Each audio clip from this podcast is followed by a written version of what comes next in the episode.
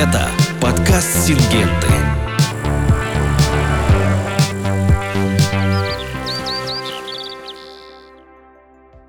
Здравствуйте, меня зовут Иван Безбородов, я менеджер по цифровому маркетингу, и в этом выпуске подкаста «Сингента» мы поговорим о российском рынке зерновых и масличных культур. Сегодня у нас в московской студии один гость, Михаил Григорьев, менеджер по исследованиям рынков, СЗР и сельскохозяйственных культур. Михаил, привет. Привет, Иван. Итак, давай начнем, наверное, с э, рекордного урожая зерновых, который был в прошлом году. Уже почти год прошел. Можно ли подвести какие-то итоги, чем этот урожай обернулся для аграриев? Да, Иван, ты прав. По данным Росстата, урожай всех зерновых культур около 158 миллионов тонн. Из них 104 миллиона тонн было произведено пшеницы и остальные 54 миллиона тонн других культур зерновых. Сельхозпроизводители, естественно, ощутили на себе такой высокий валовый сбор зерна, но валовый сбор зерна – это была одна из причин снижения доходности сельхозпроизводителей в 2022 году. Вторая причина – это было государственное регулирование. Как вы знаете, может быть, слышали, что в 2021 году правительство Российской Федерации ввело э, пошлину на экспорт зерновых культур. Она действует таким образом, что цена, которая в порту выше 17 тысяч рублей, далее облагается пошлиной в 70%. Например, если цена 20 тысяч на воротах порта, то 3000 рублей облагается пошлиной в 70%. Данная пошлина являлась ограничивающим фактором для сельхозпроизводителей. Ну, по цене, условно говоря, да? Да, я говорю сейчас про пшеницу. Такая же пошлина, но с более низким порогом беспошлиного вывоза цены установлена для ячменя и для кукурузы. Начиная с 1 июня 2023 года формула пошлины несколько была изменена в пользу сельхозпроизводителей, и беспошлинный порог с 15 тысяч поднялся до 17 тысяч. Это, конечно, повлияет позитивно на цены внутри страны, но все равно будет сохраняться определенное давление влияние на цены на сельхозпродукцию. Более того, урожай прошлого года дает о себе знать, и если говорить о балансе зерна в стране, то примерно по концу сельхозгода, на 30 июня, возможно, у сельхозпроизводителей в стране может остаться где-то в районе 23 миллионов тонн зерна, что практически в два раза больше, чем год назад. Естественно, это все будет дальше влиять на цену, но стоит отметить, что будущий год предполагает предполагается, что будет не столь урожайным, как 2022. В 2022 все погодные условия были близки к идеальной в основных производящих регионах. И на сегодня базовый прогноз производства зерна в стране примерно на 25 миллионов тонн меньше прошлого года. Соответственно, остатки зерна, которые остались после урожая 2022 года, могут быть в большей степени распроданы в 2023 и 2024 году. Они будут в итоге выше, чем нормальный уровень, но все же это будет давление меньше, чем по окончанию сезона 2022 года.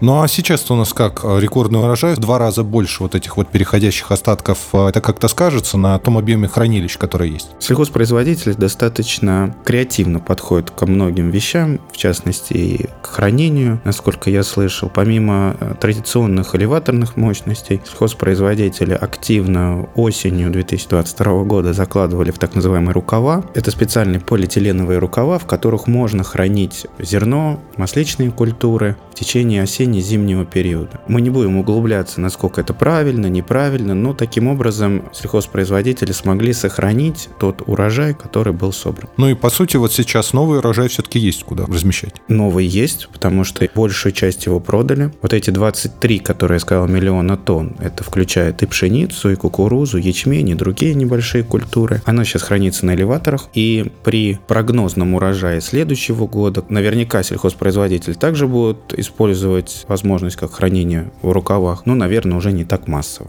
Если сказать про качество зерна, я имею в виду того, что было, удалось ли его сохранить именно в том качестве, которое есть? Сохранить, я уверен, что сельхозпроизводители смогли то качество, которое брали, но весь вопрос был в погодных условиях при уборке. И это достаточно сильно повлияло именно на доходность сельхозпроизводителей в регионах Центр и Волга, потому что достаточно в процентном соотношении большое количество зерна из них было фуражное, которое не так востребовано со стороны экспортеров и со стороны внутренней переработки. Оно востребовано со стороны животноводов, но, естественно, если предложение большое, то и цена на него а, ниже, чем это могло бы быть при более низком предложении. Если вот говорить про ожидания от нового урожая, сейчас уже все-таки середина лета практически, как сейчас обстоит дело? Базовая оценка нового урожая по информации от некоторых аналитических агентств говорит о том, что всего в стране произведется от 130 до 135 миллионов тонн зерна. Из них будет 84-87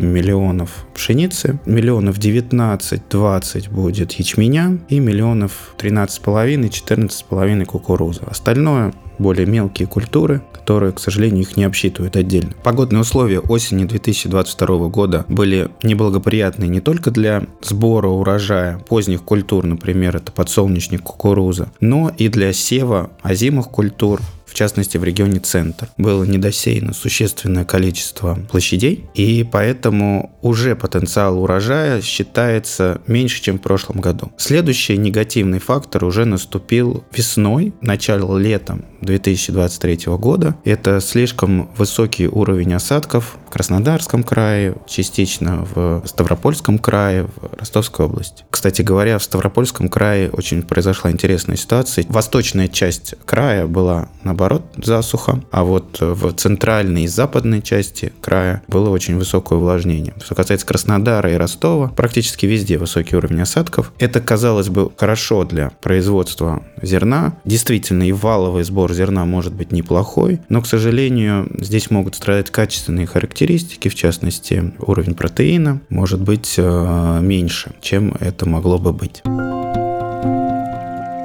Вы слушаете подкаст «Сингенты». У нас сегодня в студии гость Михаил Григорьев, менеджер по исследованиям рынков СЗР и сельхозкультур. Вы можете послушать наш подкаст в самых популярных подкаст-платформах. Пишите свои вопросы в комментариях в Телеграме или ВКонтакте. А Михаил, мы обязательно передадим эти вопросы, постараемся на них ответить. Если мы говорим про озимы, то есть мы знаем примерно, какой у них будет урожай, соответственно, мы знаем, знаем, какие примерно ожидания по качеству этого зерна. Если мы говорим все-таки не только о зимой, но и другие культуры, как у нас прошел сев непосредственно уже яровых и э, других вот культур, которые традиционно весной. Озимая пшеница была посеяна осенью прошлого года. Недосев был существенный, как я сказал, в регионе Центр. И, соответственно, здесь начался процесс восполнения этих площадей. Яровой пшеницей, в частности, в регионе Центр. На Волге было посеяно озимых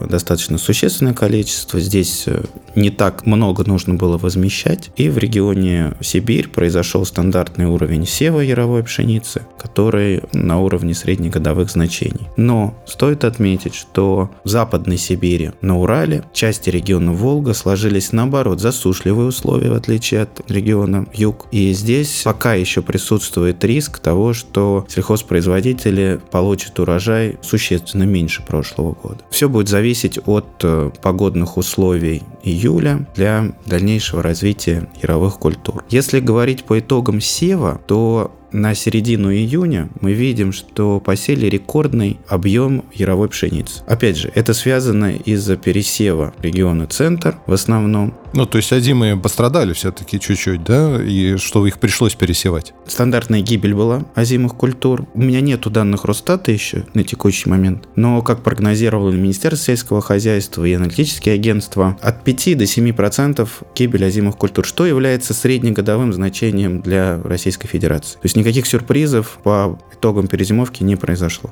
Продолжу свою мысль по поводу э, рекорда яровых. Тут несколько причин. Первое – это из-за недосева озимых культур. И второе – из-за возможной нехватки семенного материала по подсолнечнику, по кукурузе. Это другая тема, которую мы можем, наверное, сегодня тоже вполне затронуть. Если говорить про масличные культуры, в частности по подсолнечнику, то на середину июня мы видим, что посеяли 9,3 миллионов гектаров подсолнечника. Пока что. В прошлом году было посеяно чуть больше 10 миллионов гектар. Следует отметить, что статистика немножко оперативно запаздывает, и аналитические агентства оценивают, что окончательный сев подсолнечника может быть в районе 9,5-9,7 миллионов гектар. Ну, примерно то же самое, что и было. Нет, это на 300 тысяч гектар меньше. Не досеяли по сравнению с прошлым годом 3-5% подсолнечника посевных площадей. Основная причина – это неполный завоз импортного посевного материала. В частности, импорт был ограничен несколько с точки зрения выдачи фитосанитарных сертификатов. Пшеница, подсолнечник, что у нас с кукурузой и с другими культурами? Небольшой недосев кукурузы, скорее всего, и произойдет в этом году порядка 150-200 тысяч гектар. Тут опять же две причины. Первое – это погодные условия в регионе юг. Не все удалось посеять, потому что в период высокого уровня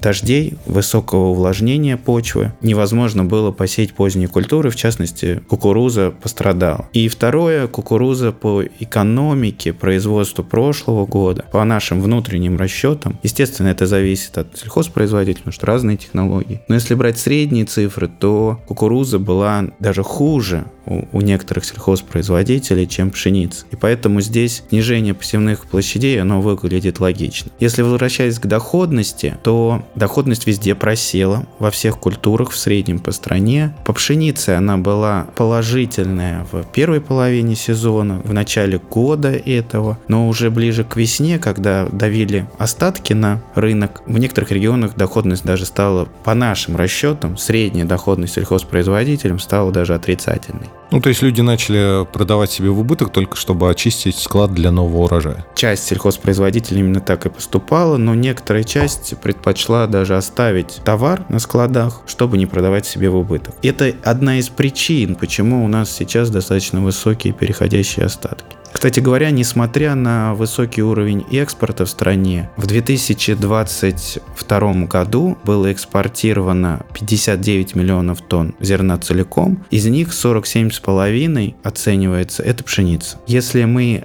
говорим про 2023 с теми прогнозными уровнями, то пшеницы будет вывезено тоже порядка 44 миллионов тонн, а всего зерна будет вывезено около 55 миллионов тонн. Ну, это если про зерно сказать. Если про масличные культуры, как у нас там влияют пошлины и как идет экспорт? Если говорить про масличные культуры, то экспорт, конечно, в основном осуществляется не напрямую семечкой подсолнечника, потому что там есть заградительные пошлины. Здесь э, экспорт происходит через подсолнечное масло. Не вдаваясь в подробности самой формулы экспортной пошлины, можно сказать, что она построена таким образом, что она несколько более лояльна для сельхозпроизводителей и переработчиков у нас в стране. Поэтому давление на цены подсолнечнике тоже очень высокое, надо сказать, но оно, наверное, менее выражено, чем в зерновых культурах. Была информация, что аграрии стали экономить на средствах защиты растений. А будет ли вообще у аграриев возможность заработать в этом в будущем сельхозсезоне и на чем? Интересный вопрос. Действительно, сельхозпроизводители стараются сейчас ограничить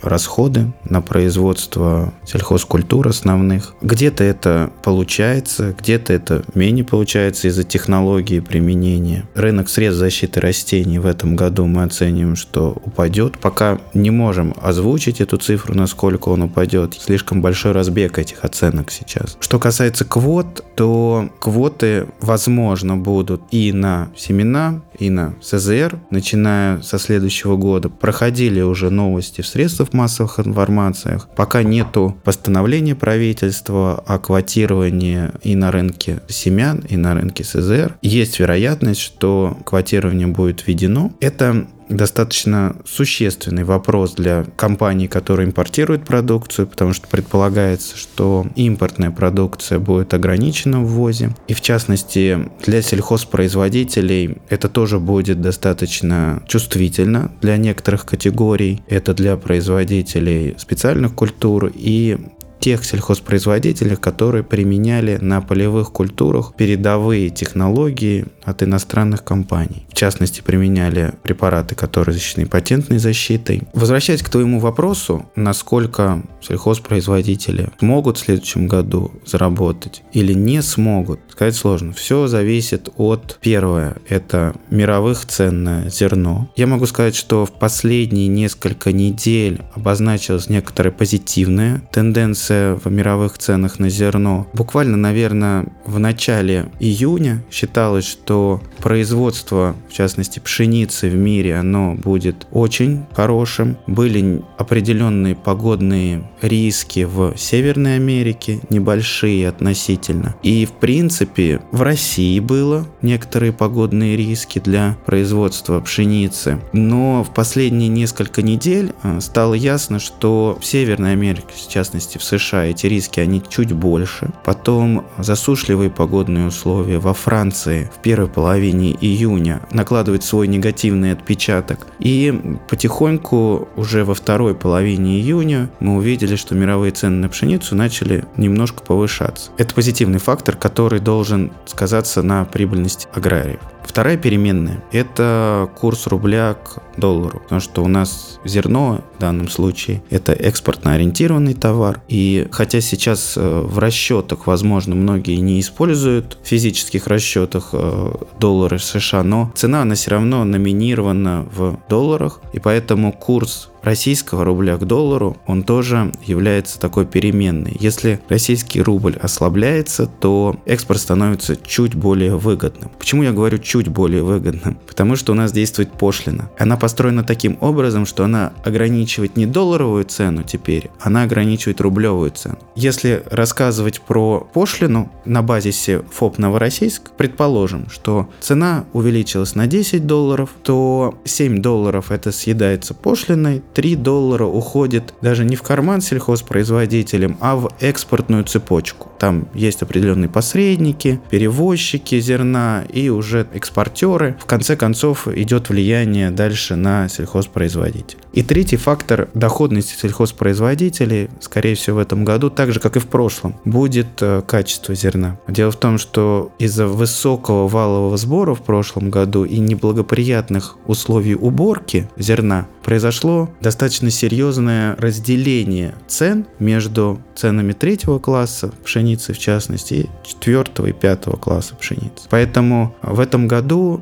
сельхозпроизводители, те, кто, возможно, получит э, продовольственное зерно хорошего качества, могут дополнительно при более-менее хорошей урожайности заработать дополнительно денег. Подводя итог твоему вопросу про в целом про доходность, сказать сложно. Много факторов. Это и мировая цена, и курс, то, что мы не знаем, и качество зерна. Но я бы сказал, что в этом году доходность, она будет лучше, чем во второй половине прошлого года. Дело в том, что в первой половине года прошлого были неплохие цены мировые из-за геополитической напряженности в основном, а потом они э, начали падать. В этом году, скорее всего, цены будут выше, чем во второй половине прошлого года. Давай еще уточним, что мы говорим про сельхозгод или про календарный год. Сейчас я в основном говорю про сельхозгод. Для зерновых культур он стартует с 1 июля и заканчивается 30 июня. Для масличных культур, как правило, сельхозгод стартует 1 сентября по 31 августа была информация, что от нас собираются уйти некоторые экспортеры, иностранные компании. Так вот, насколько это повлияет на рынок и вообще хватит ли отечественным а, аграриям а, потенциала, чтобы экспортировать? Доля компаний, которые объявили об уходе с российского рынка, это в частности Витера, Луис Дрейфус, Каргил, их доля в экспорте зерна в стране составляла порядка 15%. По моему мнению, здесь не должно критично сказаться на экспорте. Естественно, вот эти 15% будут перераспределены между отечественными экспортерами. Более того, стоит отметить, что основные рынки сбыта для сельхозпродукции российской, это все-таки те страны, которые не ввели санкции в отношении России, и поэтому расчеты с этими странами, они легче, нежели бы, если бы они были отгрузки в те страны, которые поддерживают санкционный режим. Поэтому российские экспортеры могут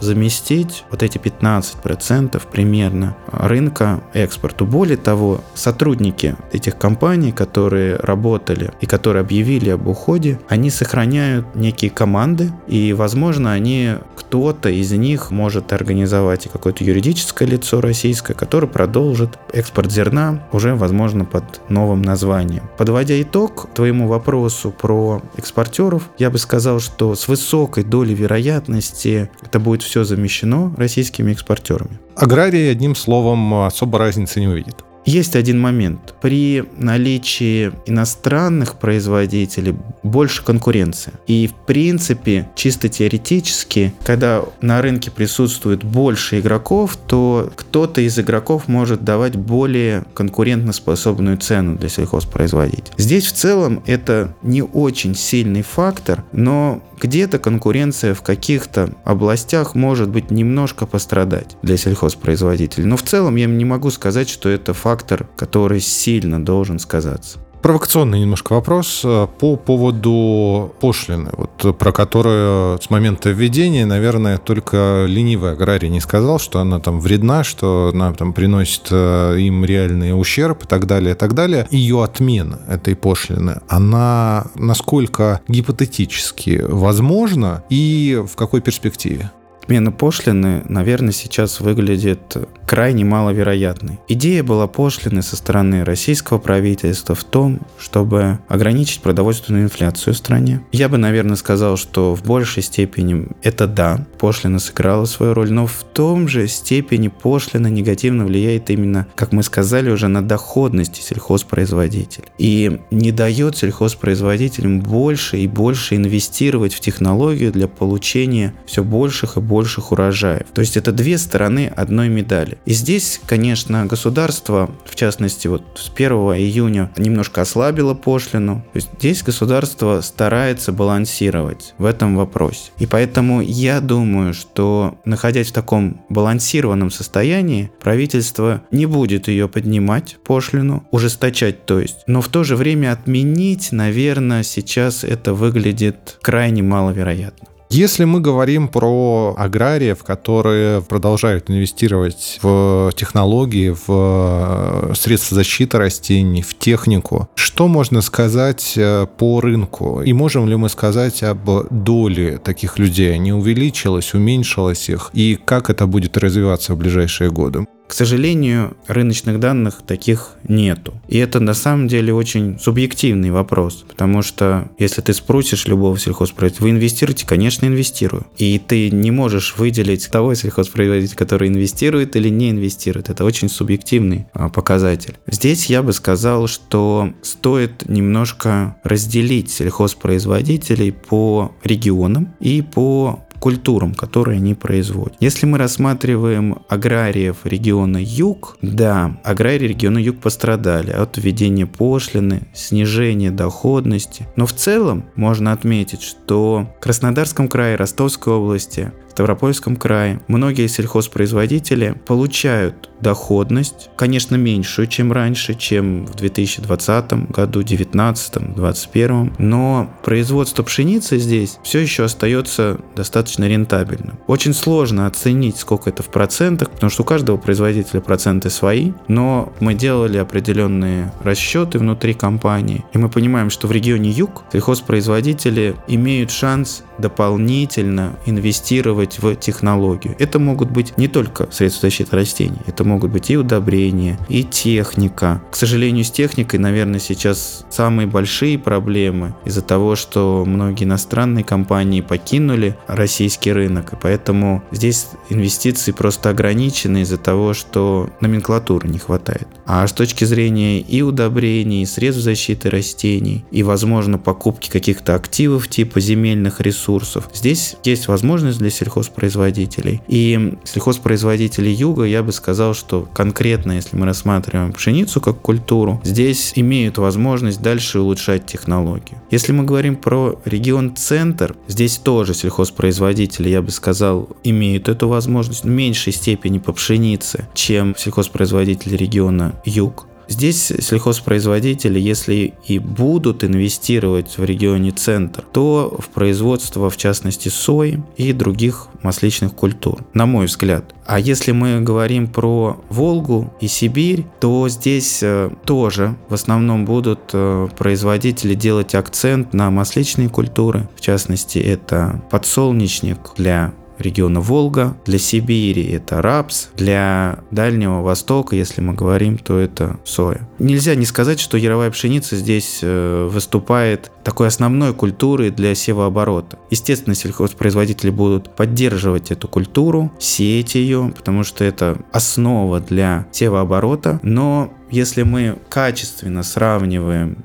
сельхозпроизводитель региона Юг и более восточной части страны, которая более отдалена от портов и несет больше природно-климатических рисков, то здесь вложения в технологию должны несколько снизиться, наверное, чем это было в последние несколько лет, когда не было пошлины, когда, в принципе, а, можно было дополнительный доход инвестировать. Здесь а, сложно ответить на твой вопрос, кто инвестирует, как инвестирует, но если качественно посмотреть на это, то я бы сказал, сказал, что акцент между культурами сейчас должен сместиться. Сельхозпроизводители прекрасно считают деньги, и они стараются инвестировать в те культуры, которые на текущий момент для них выступают более выгодными. Или ну, даже так сказать, на текущий момент, они менее зарегулированы со стороны государства. Какие, например? Все зарегулированы. Все сильно сейчас э, зарегулированы культуры, но в частности, например, если мы говорим про Сибирь, то здесь, наверное, такой культурой может выступать как лен масличный, рапс может выступать. Да, есть серьезные ограничения по вывозу непереработанного рапса, но в то же время нету пошлины на вывоз рапсового масла. И активный спрос со стороны Китая на масличные культуры и на масла является неким таким э, движущим фактором. Это если отвечать вот на твой вопрос по доходности и акцентам доходности сельхозпроизводителей. В процентах это сказать, кто будет где-то больше, меньше инвестировать, очень сложно, потому что ну, соседи, например, могут совершенно разные акценты делать сельхозпроизводитель. Один Иван Иванович будет инвестировать в Краснодарском крае в дальнейшем продолжать технологии пшеницы. Его сосед Виктор Викторович, предположим, он будет сменит акцент и больше будет вкладывать в масличные культуры в том же самом регионе. Но вот вот качественно я примерно, наверное, надеюсь, ответил на твой вопрос, что сместятся где-то какие-то акценты. Понятно. Ну, как говорится, если в целом подводить итог уже вот э, по нашей теме об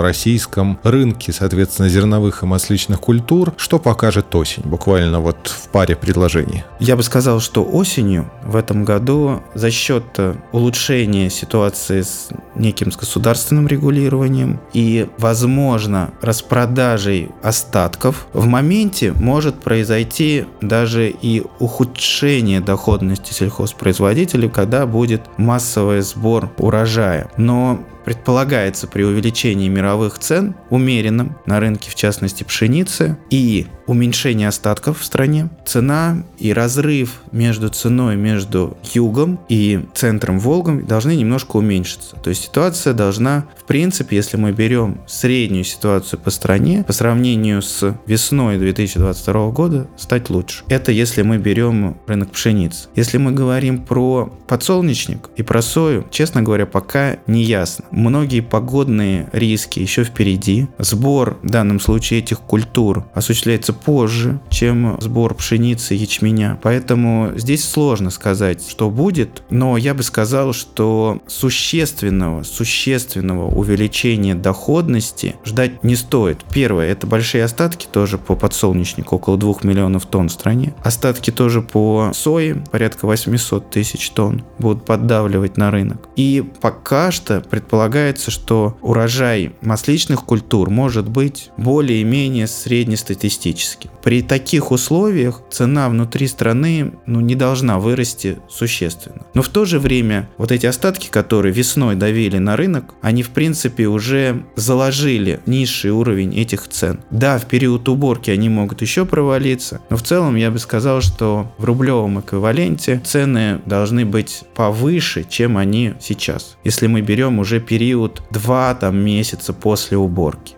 Ну что ж, как говорится, бункер покажет, плюс еще посмотрим, что будет э, непосредственно по рынку и по мировому рынку продовольствия и сельхозкультур. Да, я с тобой согласен, Иван, могут прилететь черные лебеди, поэтому мы не знаем, что это может быть. Это может быть и погодно-климатические условия, это могут быть и определенные геополитические условия. Но, в принципе, то, что вот мы сегодня с тобой обсудили, это картина на текущий момент. Я напомню, что сегодня в студии подкаста Сингента был менеджер по исследованиям рынков ЦЗР и сельхозкультур Михаил Григорьев. Михаил, спасибо, что пришел к нам в студию. Спасибо, что меня послушали. Коллеги, все выпуски подкаста Сингента доступны на нашем сайте singenta.ru и подкаст-платформах. Спасибо, что слушали и до новых встреч.